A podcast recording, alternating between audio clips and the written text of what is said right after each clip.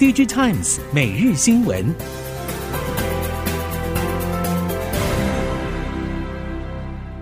听众朋友您好，欢迎收听 Digitimes 每日新闻，我是袁长杰，现在为您提供今天科技产业的新闻重点。首先带您关心的是，进入到2023年，全球电子产业链仍然得要面对库存去化的严峻挑战。但是半导体供应链对此却不乏认为这不是一件太坏的事，生产端的稼动率下降有其正面意涵。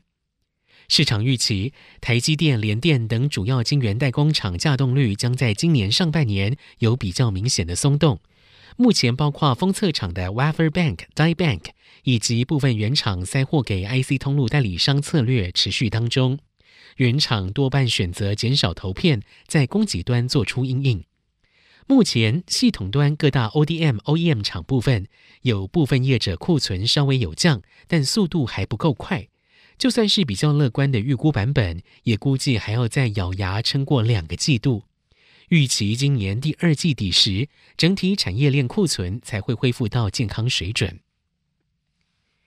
台积电的3奈米新厂确定将进入量产，目前已经知道苹果会是第一个大客户。今年的 iPhone 新机预计就能够看到台积电3奈米支援的全新手机系统单晶片。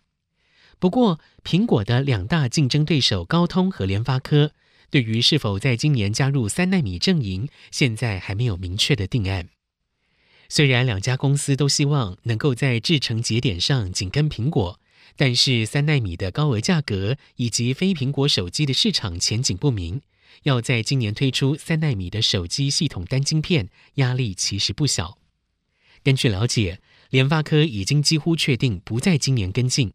高通方面还在观望状态，可能会根据库存去化进度、总体经济前景和手机品牌客户的实际需求等多种因素进行考量。智慧型手机市场持续寒冬，同时消费需求不断的下探，导致手机品牌之间厮杀更为激烈，各家市场策略层出不穷。 OPPO 与一加合并之后，一加也将启动自研晶片的计划，至于方向上则是强调手机运作效能的记忆体晶片。 OPPO 首席产品长、一加创办人刘作虎正式宣布， OPPO 正式进入双品牌时代，一加定位为 OPPO 旗下主打性能的先锋品牌。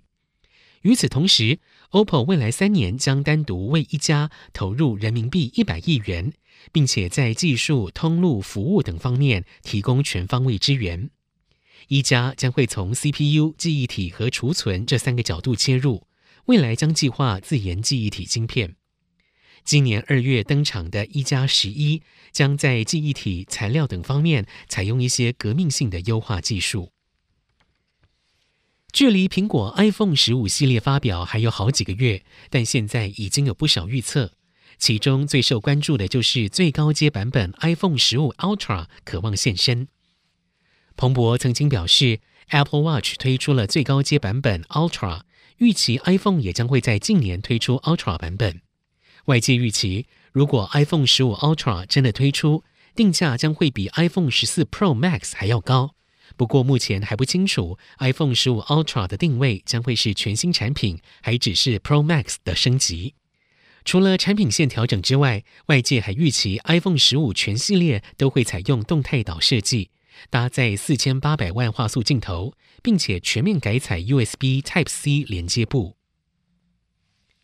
受到中国疫情封控，2022年大尺寸 LED 显示萤幕的终端需求下降，户外 LED 指显系统厂商的库存拉升，冲击基本款 LED 驱动 IC 进入了价格竞争。中国市场价格从高峰时期大约人民币 0.8 元快速走跌到 0.1 到 0.2 元。LED 驱动 IC 厂巨基表示，去年大尺寸 LED 显示萤幕的需求微缩，尤其是去年12月到今年1月进入了急冻期，预计在农历春节前后的疫情高峰阶段还是会处于产业阵痛的过渡期，希望在第二季后逐渐回归正常生活形态，大型 LED 显示萤幕需求可望回温成长。此外，Mini LED 虚拟摄影棚的发展进入了成熟阶段，未来将从大尺寸电影拍摄逐步扩散到小型化的网红或影音创作等应用市场。将近2年的疫情让人们对于虚实整合的各项服务接受度逐渐提高，也促使产业电脑 IPC 业者尝试摸索一套新的商业模式。IPC 业者表示，不论娱乐、零售、餐饮，都因为疫情产生零接触自助服务，更希望将金流、物流管理等功能一并包含在其中。至于在工业、制造等领域，除了以智慧化的方式协助规划预防性保养的排程之外，借由 VR、MR 让异地工程人员得以如临现场，也慢慢的在市场中发酵。目前业者虽然在软体上多有琢磨，但实际贡献度却还是有限。 IPC 业者也坦诚，包括产品本身的可用性、使用习惯，以及在硬体销售外如何搭配相对应的商业模式，都是业者正在摸索的方向。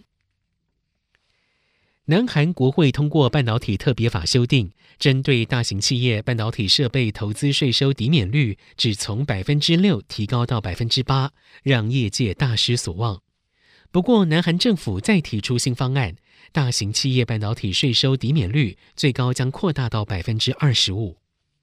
首尔经济报道，南韩经济副总理兼企划财政部长邱庆浩于国务会议中提出半导体等税制支援强化方案，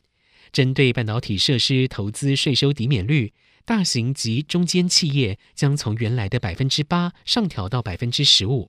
中小企业则从 16% 上调到 25%。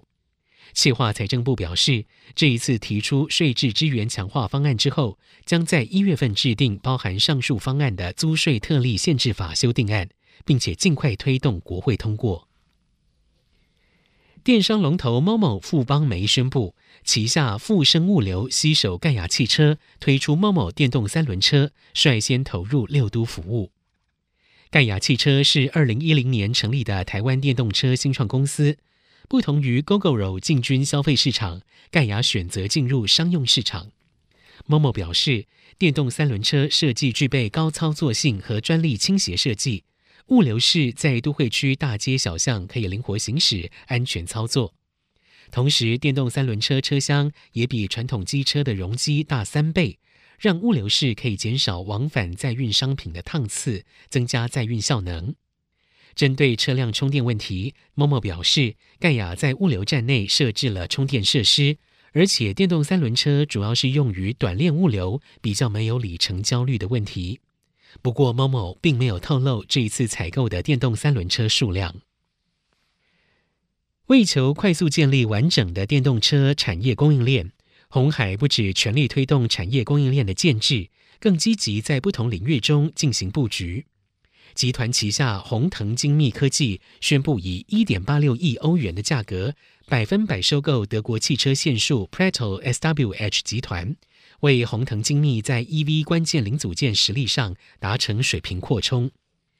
对于并购 PRETTL SWH 集团，鸿腾精密指出，主要是锁定 PRETTL 集团专注于利基型市场的产品组合，不止与过去公司在资通讯市场锁定高毛利、高精密制造的竞争策略不谋而合，也可以带来互补效应，为客户提供更全面的解决方案。同时也将会水平扩展在 EV 关键零组件的全球制造、销售及技术布局。以上 Digitimes 每日新闻由 Digitimes 电子时报提供，袁长杰编辑播报，谢谢收听。